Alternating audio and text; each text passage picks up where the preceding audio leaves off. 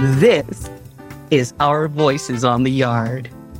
Welcome to Our Voices on the Yard, where Black artistic excellence meets everyday life. I'm your host, Denise Woods, and I'm going to take you from the Black church to the bright lights of Broadway, from tiny music studios to the mega stages of international opera houses, from rustic dance studios to ornate vaudeville theaters. Join me as we explore and celebrate the achievements of the Black artists that attended conservatories and fine arts programs around the world, starting with my very own, the Juilliard School. This is Our Voices on the Yard. Hi, I'm Denise Woods, and welcome to Our Voices on the Yard. Today, our guest is the Breanna Sinclair. I am so honored to feature this woman, opera diva extraordinaire, because she is the first of this season to have not graduated from Juilliard. The rest of my guests are friends. She is, I can't say she's a student because I didn't teach in the opera division, but she is a wonderful example of how two spirits can come together and just forge an everlasting bond in friendship. I was teaching at California Institute of the Arts. I was on faculty there from 2000 to 2012. I actually left Juilliard to head the speech department at Cal Arts. That's a wonderful story how I was prompted to leave Juilliard because everybody thought, You're leaving Juilliard? How do you leave Juilliard? Say, listen, they made me an offer I couldn't refuse. and not just a wonderful offer, but who wouldn't choose to live in sunny Southern California? Who wouldn't choose to go to an institution of higher learning that was completely the antithesis of my experience at the Juilliard School as a student and as a faculty member, because I was on faculty at Juilliard for eight years and then 12 years at Cal Arts. And it was the Cal Arts experience that made me say, it's time for me to move on. I, I, there's one thing about me that is very inconsistent. There's one thing about me that is very consistent. The one thing that you can bet on, the one thing that never changes, and that is I'm always changing. You can bet on it. I am always changing it up. And so I just knew I needed to change up my environment. And California Institute of the Arts prides itself on its avant garde, experimental approach to the performing arts. And that spoke to me. After coming from a very traditional approach, that wonderful aesthetic spoke to my heart. And then I had the wonderful opportunity to meet some of the most eclectic students. And not to say Juilliard students weren't eclectic, because yes, we had our share. Also, when I became faculty member at Juilliard and at Cal Arts, a lot of the students heard about me and would come and seek me out. And I became the mentor of students that weren't even in the theater department, weren't even in the drama division, weren't in the theater school. They were just good, solid people who were looking for some mentorship. Not all of them were African American, but there was one person who came to me and actually did not come to me. Let me preface that by saying we met in the hall. And I said, there's something really interesting about this woman. And the wonderful thing about this woman was that she's transgender. And it was the first time I had ever met a transgender woman. And I just loved her immediately. I loved how brave she was just from our first conversation. And then when I told other students that I had met this incredible woman, they said, But Denise, do you know her story? And I said. They said, Okay, well, we won't tell you her story. We'll wait till she tells you. And she told me her story. And she's going to tell you. you thought I was going to tell you the story. Uh-uh. You got to watch the podcast to hear the story. She's phenomenal. She's an incredible opera singer who lives in San Francisco, has had an extraordinary career as an opera singer, not without challenge, because not only is she met with the opposition of being a woman of color in the classical world, but she's also met with the fact that she's a transgender woman in the opera world. So I thought she would be a wonderful transition into our second season where I am going to open up the conversation beyond the walls of Juilliard. And so she's going to be the introduction to Beyond the Walls of Juilliard to California Institute of the Arts. Ladies and gentlemen, this is Breanna Sinclair. Well, first of all, ladies and gentlemen, my guest today is the amazing opera singer. I don't want to say diva because diva had, takes on this negative connotation these days because there's nothing negative about you. There's nothing glorious about you. You are so humble and so uh, uh, such a gentle and kind spirit. This is Breanna Elise Sinclair, and she is an opera singer of some repute. And I'm just honored to have you in this space. This space is called Our Voices on the Yard. And that yard can be Juilliard, which is where I went, can be CalArts, it's where you went and and I taught. But that yard can also be at an HBCU. And, and it doesn't even have to be a yard mm-hmm. for the classics or for the arts. It's our gathering place. And in these gathering places, there are certain people that stick out. And you are one of those people for me, Miss Sinclair. And so, my question, the first question that's going to be launched for the day to get us into this wonderful discussion is you were written up in the New York Times in July 2019. And you were featured in an article called Opera Singers Finding Their Voice transgender opera singers finding their voice. I want to know have you found your voice? Well, first, thank you so much for inviting me to your podcast. Um, Denise, you have been such a light in my life during my schooling at CalArts. And I'm just so grateful that this camaraderie and this mentorship is still going and alive.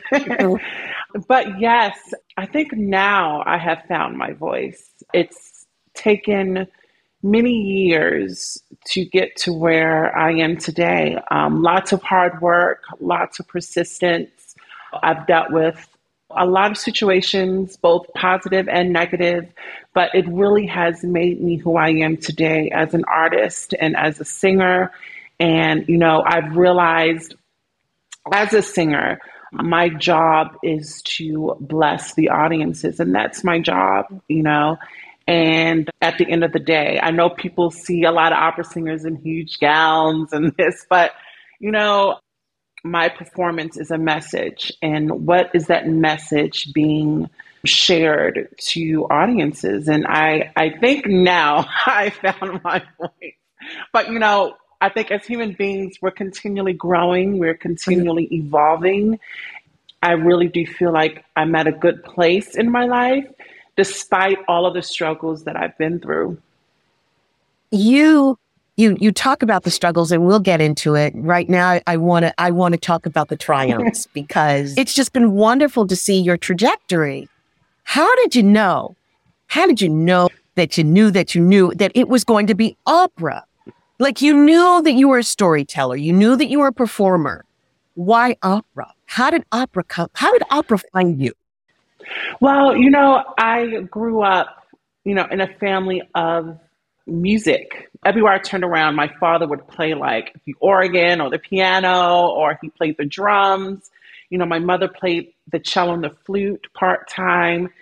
My grandmother, she was the one who took me to a lot of concerts mm-hmm. um, by uh, by Morgan State University. Oh, and the director Nathan Carter. Wait a minute, Baltimore. Wait a minute. Are we talking Baltimore?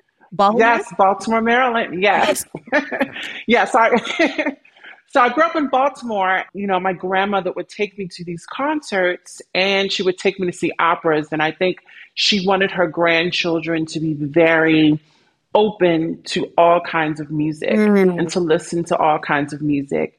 I was five years old and I told grandma, Grandma Kathleen, she is such a sassy woman, but people make jokes because we act just alike, you know, because she's a diva. She's a true diva um, that I respect. Mm-hmm. And so I saw Madame Butterfly, Puccini's Madame Butterfly, and I told my grandmother, I said, This is, I want to do this for the rest of my life. And, you know, I was really young and she kind of was hesitant that this was the choice that I want to do. But she introduced me to a lot of great African American opera singers, George Shirley, and oh. uh, who was the first African American male tenor to sing at the Metropolitan Opera House. Of course, Leontyne Price, the goddess, Jessye Norman, but she would play those at her home when she would babysit me and my brother. Mm-hmm. Mm-hmm. and because I was so bad and I was so loud and I was just dramatic all the time, and it was classical music that actually soothed me it actually calmed me down. and so ever since then, and I naturally could sing. Like I, it's it's very interesting when you hear a lot of great singers, whether it's pop music, country music, whatever. All of us have started in the church of some sort. Mm-hmm. I started singing in the church at New Shiloh Baptist Church, and I sing my first solo, "What a Fellowship." And I didn't know what was going on because I was so young, but I saw these people like shouting and, you know, rolling on the floor. And uh, Pastor Harold A. Carter went up to my mother and said, Your child has a gift and you need to protect that gift.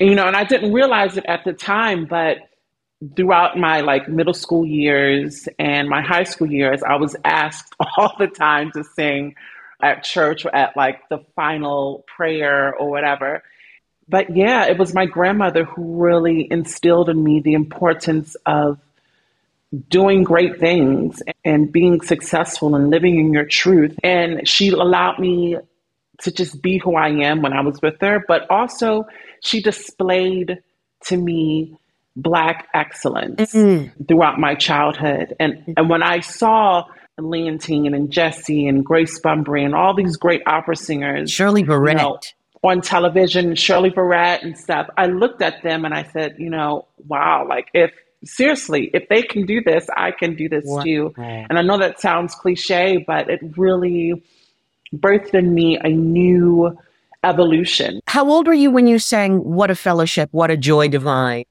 Leaning on these everlasting I, arms. How everlasting yeah. I was 13 when I sing that song. What and voice were you? Were you a tenor? Were you where where did your voice live? When did you develop the upper portion of your register professionally? Uh, professionally, so when I got my master's degree from the conservatory. Let's go back. The conservatory of what? yeah, so I got my master's from the San Francisco Conservatory of Music. Huge. And um, when I, with my master's, Yes, and I was the only trans woman in the master's degree program. And when I graduated in its history? my master's, wait a minute, in its history? Yes, at the at the San Francisco Conservatory. Yes. Wow. wow. Phenomenal. Yes, and so they've had yes, yes, and so you know they've had uh, you know trans composers and instrumentalists.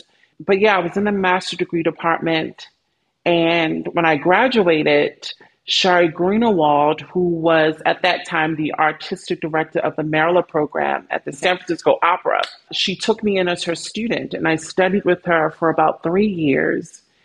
And she said, Girl, you have all this range. What are you doing with this range? Yeah. Because you heard me sing like to the stratospheres of my voice. And she said, Girl, you are not an alto. You're not a mezzo soprano. I don't know who told you that, but you are a soprano. And so ever since then, she kind of pruned the voice, made sure I took care of it. And yeah, from then on, I really have found like my sound, you know. Uh, that's just wonderful, sweetheart. do you do you go back to your church roots? Do you go back to the roots that that you grew up with? Well, I haven't been back home in a while since I transitioned. I have been to DC because I had a couple of gigs, but I stayed with my uncle, but that was kind of like a short period of time. Mm-hmm. So I didn't have time to really like see all of my family and go to, you know, the church services. But now that my father and our relationship is still growing and getting better, I think the next time I would probably, you know, go to a church service with, you know, my father. That would be great. Family members. That would be wonderful. I saw on Facebook you you were talking about the relationship with your father is being restored, and I'm so so happy. Thank I'm you. so happy Thank for you, you. sweetheart. Tell me a bit more about what you've accomplished in the opera world because it's a major, major feat as a singer, let alone a classically trained singer. What has that been like for you? You know, it has been, I am so grateful, and I will always be grateful for all of the opportunities that come my way. And I do not take these opportunities for granted. My opportunities as a trans woman, I always say this, are very slim. My opportunities are extremely slim. Let's take a little deeper dive into that. Opportunities being slim because of prejudice, because of preconceived notions of what people think you are not able to do. You're in San Francisco. If ever there was a town that could be inclusive of the LGBTQ community, it's San Francisco. I, I can't, I mean, yes, I can, but, you know, just for the sake of argument, I can't imagine that in San Francisco you're running into that level of, of obstacles still. Well, you know, yeah, well, San Francisco is like the LGBTQ like literally the LGBTQ mecca of the world. Yeah. You know, I always say that we live in a cage because, you know, um, A gilded cage, dog. yeah, it's a yes, a gilded, studded cage. I think, in regards to classical music, it is very it's a very conservative genre, and um, you know I'm grateful that you know I've sing at the Nourse Theater in San Francisco. I sing at the Le- Lincoln Theater in Washington D.C. Mm. I sing at the Walt Disney Concert Hall in Los Angeles. And I get very emotional because I still can't believe, you know, um, this journey that I've been on. But I think also the challenges are like my ability. I think because of my circumstances, because of who I am as a trans woman, I think there there are doubts. And so I think for me as an artist, I really do have to not go the extra mile in my performance and learning my music, but also go like the second and third mile. So so that people know and understand that like I am capable of doing this work. I think these challenges that I've maneuvered through has really given me character and it's really made me who I am today.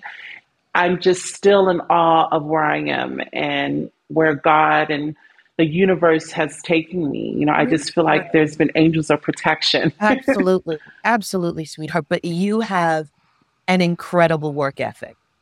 I mean, just Thank you. a beast. And just having worked. Well, we're both Virgos. Yeah, well, there you go. see, now, see, there you go.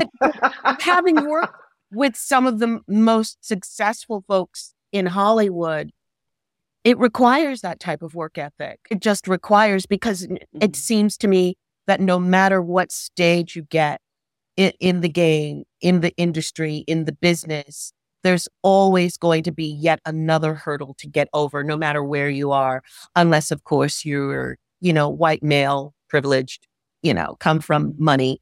But barring that, every stage of the career, there is a hurdle. Find that being a woman of color and a transgender woman of color, it's it's a double whammy. Would you say? I mean, like it is. Um, and I think sometimes, especially in the entertainment industry, we are pigeonholed to only trans roles. Yeah. And so it, it can be very exhausting because I don't want to sing and relive my trauma over and over and over and over. Oh, no. A wish list. What do you have on your list of roles that absolutely will play? Not want to play, but will play. Tosca. Oh. Yes, I would love to play the soprano diva, Tosca. Um, I would love to play um, Rusalka, Dvorak's Rusalka, which is about uh, mermaid oh, nymph. As you know, I'm obs- I know it. Yes. Moon is like the favorite aria yeah. um, performed by soprano. What else? Beautiful uh, opera. Beautiful opera. Yeah. Yeah. Now, are you working on these roles? Like in the meantime, what do you do in the meantime? Because the pendulum will shift.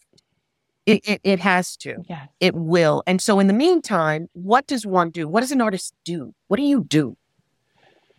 Well, continually, you know, I try to keep my voice warmed up at all times. So when I do have the time off, I'm spending time working on my voice, working on different sounds, different vowels, mm. learning new repertoire because, you know, I do get a lot of gigs where I'm asked to perform for specific events. And so I, I want to broaden my repertoire so audiences, and not just audiences, but like directors and people will see that I am not limited in just a specific song or a specific aria.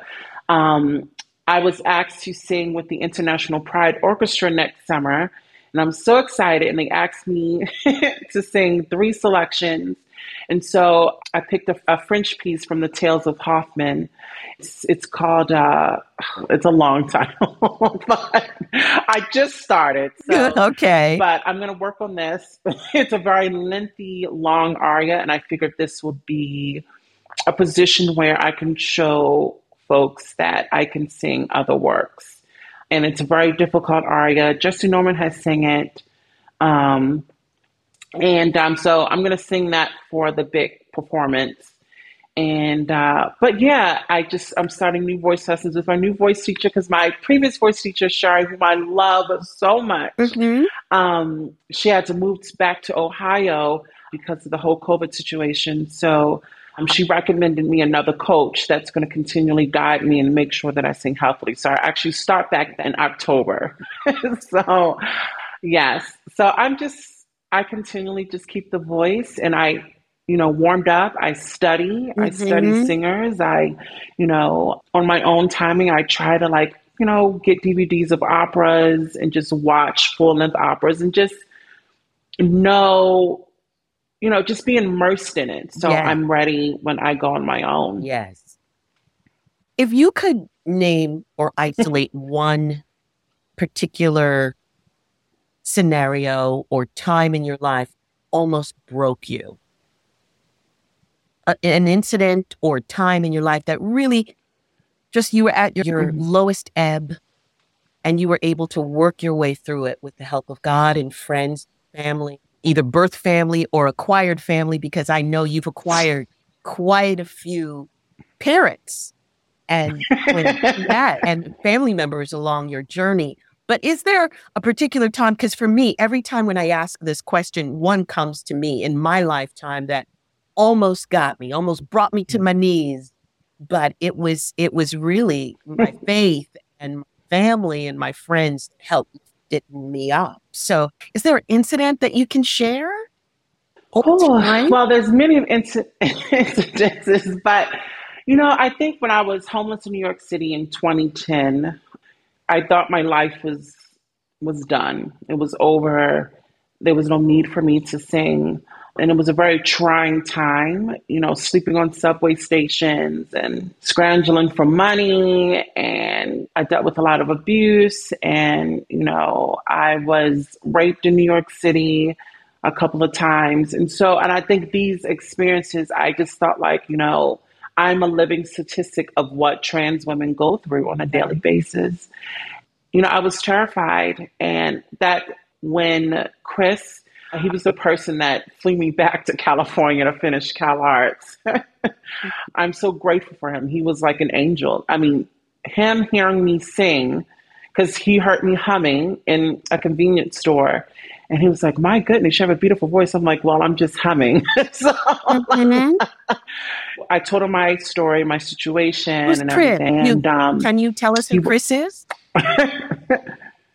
Yeah, so Chris was just a random stranger in New York City What? that paid for my ticket back to California to complete my schooling at Cal Arts because I was there for the summer to study music, but I, I was having a difficult time getting a job. All my money was gone, and then I was staying at a friend's house, but the roommate was uncomfortable. Who was he was a straight male, Mm-hmm. and he was very uncomfortable uncomfortable of me living there.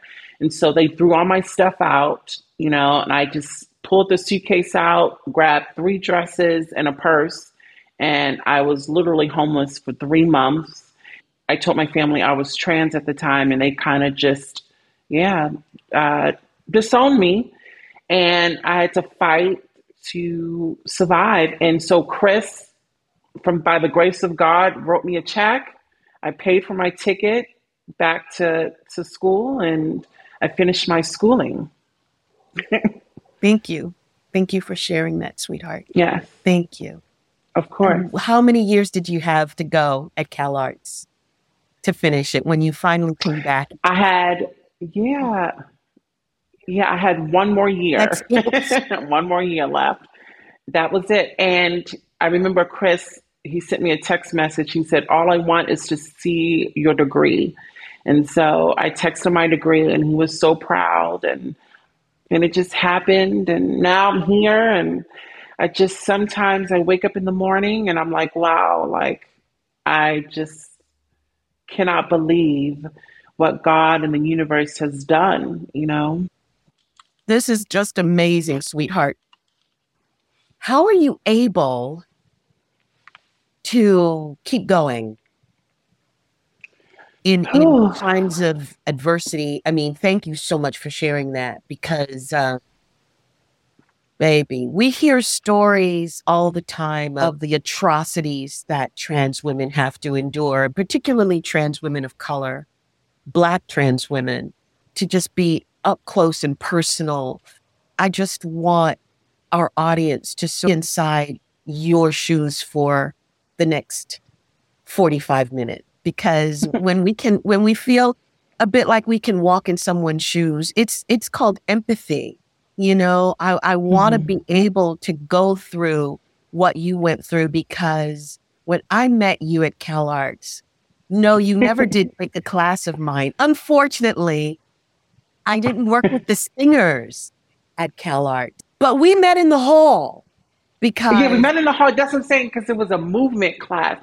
I was in a yes movement class in that that's right room, and I left, and your class was coming was up, coming in. We were coming in. You were we're coming coming out of the in, movement class. I was coming in to teach my class. yeah. And I thought, who is this amazing, beautiful woman?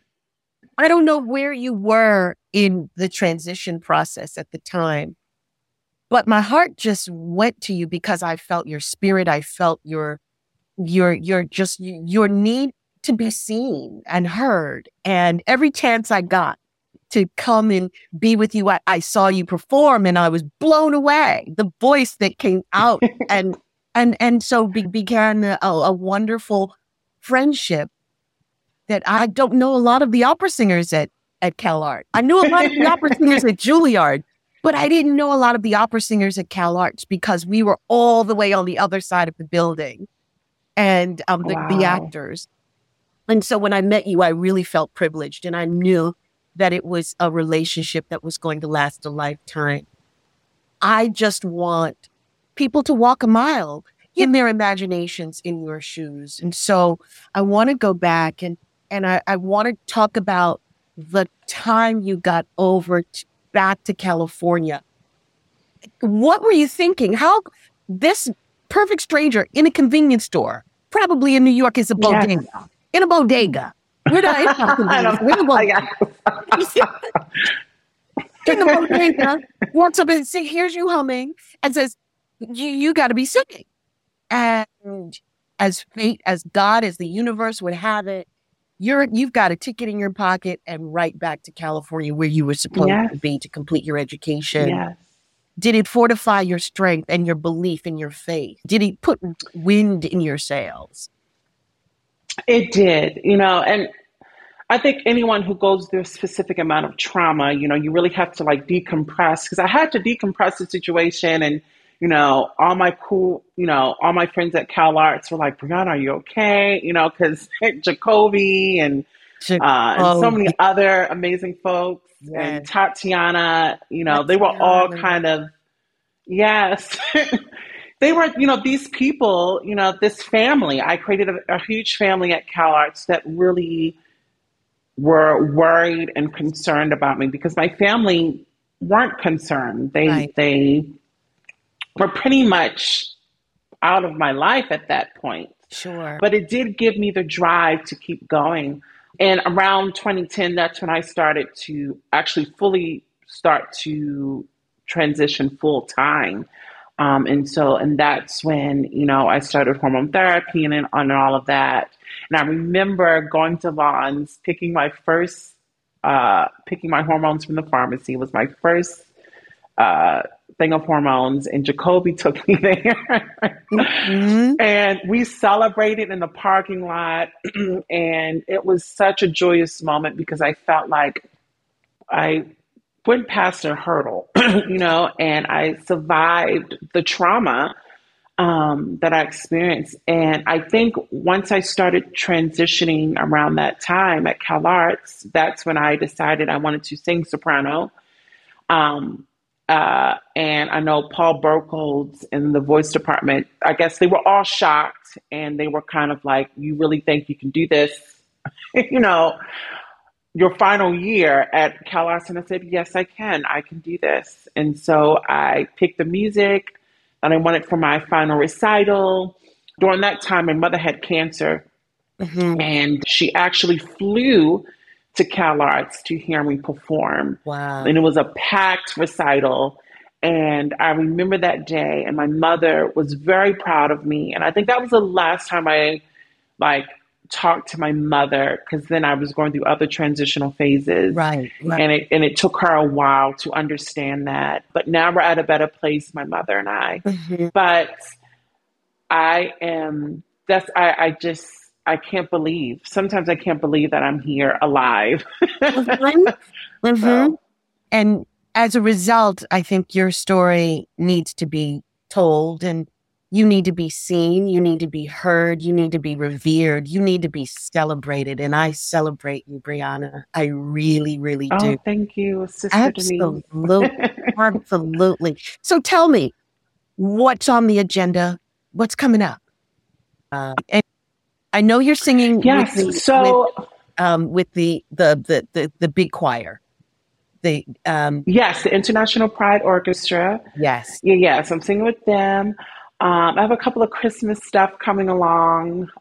And yeah, I have some little things developing in the works. So we'll see how it goes. But, you know, I have the International Pride Orchestra for next summer. And then I am singing uh, Diadem of the Stars, which was a film that we recorded. So Ruth Deyo is the composer. And Mariah Garnett, who went to Cal Arts for the film program, yeah, so in December, I will be in Los Angeles. The Industry Theater is doing a workshop of Ruth Deyo's Diadem of the Stars.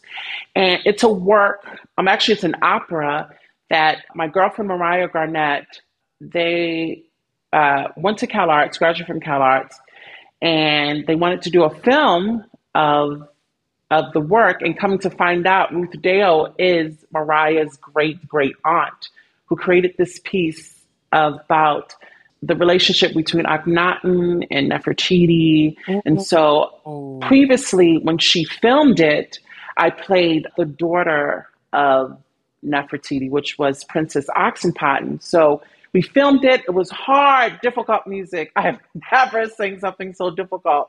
It was a lot of work. And so now she wants to expand it. And what she language? asked me to sing Queen Nefertiti. What language is It's just it's, it's English. English. Okay, English. This so that's great. really cool. This is great. This is great. what do you want your legacy to look like? What do you want? What do you want to leave behind? wow, that's a good question. Yeah, yeah, that's a really good question. I hope that my legacy will not only uplift the trans community and the especially trans women of color, but you know, I want a young trans girl to open a history book and see mm-hmm.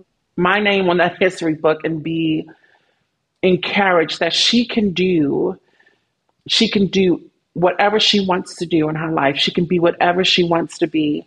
And I hope that my voice will be a vehicle of change. Yeah. That's what my I want my legacy to be. That it's a vehicle of change and a vehicle of understanding and a vehicle of love because we just live in such a dark world and such a trying world and trying times. And I just hope that my legacy will uplift the community and, you know, and, and give the community vibrancy and life. So hopefully, um, my legacy is worth it. I like to bring things into a, a more hands on, immediate context. I like to say, okay, give me five things that you would uh-huh. say oh. to a young girl. and for me, one of those things, I'm just going to throw this out so that you know where I'm going with this question. I find that having a tribe is so essential. People that you, you are that hold you accountable, not just accountability, but they remind you of who you are because sometimes we forget, you know, sometimes we forget who we are. And your tribe reminds you of that from time to time. And you will then remind them. So having a tribe is essential. I know that that is essential for you as well. If you could add a few more things that you would tell a young girl a young trans girl or young trans boy, man. Yeah. What would some? Yeah, you know, I know it's cliche, but none know, of it is number one, hey, baby. I say the same thing about stereotypes. Stereotypes mixed it a little bit. Nothing is cliche. No, but go ahead. You know, just like never giving up. You know, there were many moments mm-hmm. in my mm-hmm. life mm-hmm you know, that I wanted to give up singing. I wanted to just give it all up. And because of the experiences that I've experienced, when I look back at all of the wonderful positive experiences in my life, it gave me the drive to not give up. I'm going to ask you something. I'm going to push this a little bit further. And if you don't want to answer, yeah. that's perfectly fine. Did it ever get to the point where you say, where you said to yourself, I don't just want to give up singing. I'm I'm ready to give up completely. Did it ever get to that point? It almost, yes. I think a couple of months ago I was even last month I was like I don't think I can do this anymore because it's it's it's very challenging, you know. Mm-hmm. Especially as a trans woman, there's so many complexities and microaggressions that I deal with mm-hmm. that I just am not, I was just like, I can't take it anymore. But then I had to think about it and, you know, like you said, your tribe, it was my tribe that really uplifted me and made sure that you, you know, they reminded me that I've worked so hard to get to where I am today and that giving up. I'm throwing all of that hard work away, and I, I, I am grateful for my for my people, my tribe that really uplifts me, and so that's one of the reasons why I didn't give up completely was because of the people that supported me. Thirdly, you know, always be yourself no matter what. Always be authentic. And, you know, Sheri always said that to me being authentic, being authentic. And I never understood it until, you know, when I went to the Berlin Opera Academy in Germany. And I was at a weird position where I felt like I had to be this, oh, classical person. I had to be this, you know, this opera singer that was very refined and and I'm not refined. I am just who I am. And so I really had to just embrace it. And it's interesting because when you are authentic, it comes it shows through your art. It shows through your singing, it shows through your acting, it shows through your drawing, whatever it is, whatever craft an artist is is working on, your authentic your authenticity really shines through that. Mm-hmm. And I think, you know, not trying to compare myself to others. And that's another that's another situation as an artist is most of the times we compare ourselves and we cannot compare ourselves. And that is a danger. And so that's another uplifting and encouraging thing I would give to a trans a young trans person is that don't compare yourself to anybody mm-hmm. you know and sometimes i do feel like i'm a little different because you know i'm 6'2 i'm a trans woman and sometimes i do i stand out a lot mm-hmm. but i had to embrace it and i'm learning now that i'm embracing all of my authentic being this is and wonderful. it took me a while because you know I grew up in a family who was very critical of everything that I that I did. Mm-hmm. And so I think now I'm just at a place of welcoming who is Breanna Sinclair? Who is she? And why is she doing this? And why is she singing? What what is the meaning of this song? Why what am I mm-hmm. sharing for the audience? And so those things I had to really answer for myself. Mm-hmm living in your truth is the most beautiful and also exciting thing mm-hmm. because when you're living in your truth, you you are giving room for yourself to evolve. You're giving yourself room to grow and be the best person you can be. Because when you confine yourself to what other people think of you or what people view you as or whatever, it puts you in a place of insecurity and it puts you in a place of it, it kind of closes the room for you to grow. And so I had to break what everyone was saying and what they thought of me or perceived of me or whatever. And, you know, I continually deal with that a lot, but I pretty much just ignore it yeah. and just sing and let, let the anointing on my voice um, bless the audiences. That's, and you said that when you started. That is what I want to do. I want to bless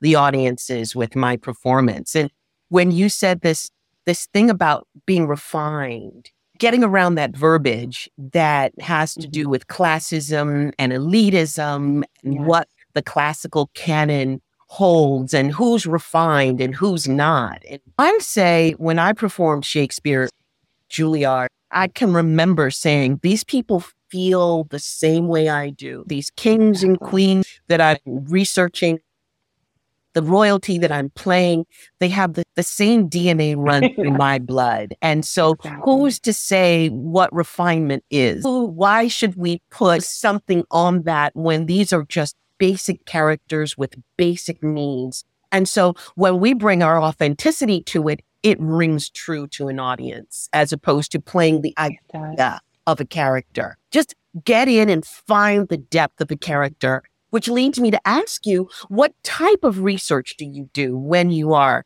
performing a character, say the Nefertiti? What the Nefertiti character, what type of research would you do for that? The character. How can I bring Breanna into this and really, you know, give an audience an experience? So, yeah, absolutely. It gives you a wellspring, a depth of mm-hmm. understanding mm-hmm. that can only enrich your performance. I want to know if you've ever had the inspiration to create your own content, to compose? you know, I, yeah, I, you know, that's so funny that you said that. I've had many dreams of composing. I've never composed in reality, I guess, if you want to say, but I've had many dreams like of composing a work. And I don't know if I'm supposed to be logging these dreams, but I do have these, you know, um, I have thought about, you know, um, creating music or a song songbook that mm-hmm. is specifically for trans voices. Um, and that's always kind of been my goal. Maybe that's something that I would do later in my life. That's something that I would love to do. When you say trans voices, would it be the spoken voice as well as the singing voice? Or have you really yes. about it? Denise, I was so nervous for this interview because I'm like, I hate my speaking voice. and I'm like, oh Lord. I was like, I hope Denise no approves way. of my speaking voice. I love your speaking voice. I think a lot of, especially a lot of trans folks, the speaking voice is such a it can be very dysphoric sometimes because mm-hmm. you know you want we're in a society where we're forced to be and sound a certain way yeah. so you know when you're applying for a job or you know, during an interview, whatever, you know, when you speak, there's always a fear with us because we're like, oh my God, is someone judging our tone, our timbre? Do I sound manly or do I sound this way? And so when I speak, there's always a fear of if I'm sounding, if I'm not sounding classically feminine. And so, and that's always wow. that push and pull. And so I hate speaking. I, I love singing because when I open a mouth and sing, you know, it is classically feminine because I'm singing a higher register. But when I'm speaking, you know, my voice has some depth. It has a little bit of bass to it because yeah. I do have a big voice and I have a large chest and rib cage capacity that I'm able to sing in large halls without a mic. So I think when I speak, I have some of that, a little bit of bass timbre that kind of. Yes. I, I tell you, my mind is being blown right now, sweetheart. And I'm so grateful because you're taking me down a road that I didn't even think we were going to go down. It never even dawned on me that, yes, the speaking voice you might, you know, have issue with because, again, perception. Where does perception, this voice live? And does it fit with how I, I, I look? Does does it suit the way mm-hmm. you know like shakespeare said let the action speak you know let the action the, the word speak the action the action speak the word i, I mean do, do, does it match essentially? Um, oh no it's it's let the action suit the word and the word suit the action. And so you're basically saying that does the voice suit the the the, the physical the outward uh, outward appearance of of my femininity? I, I never even even thought of it as a question, let alone an issue.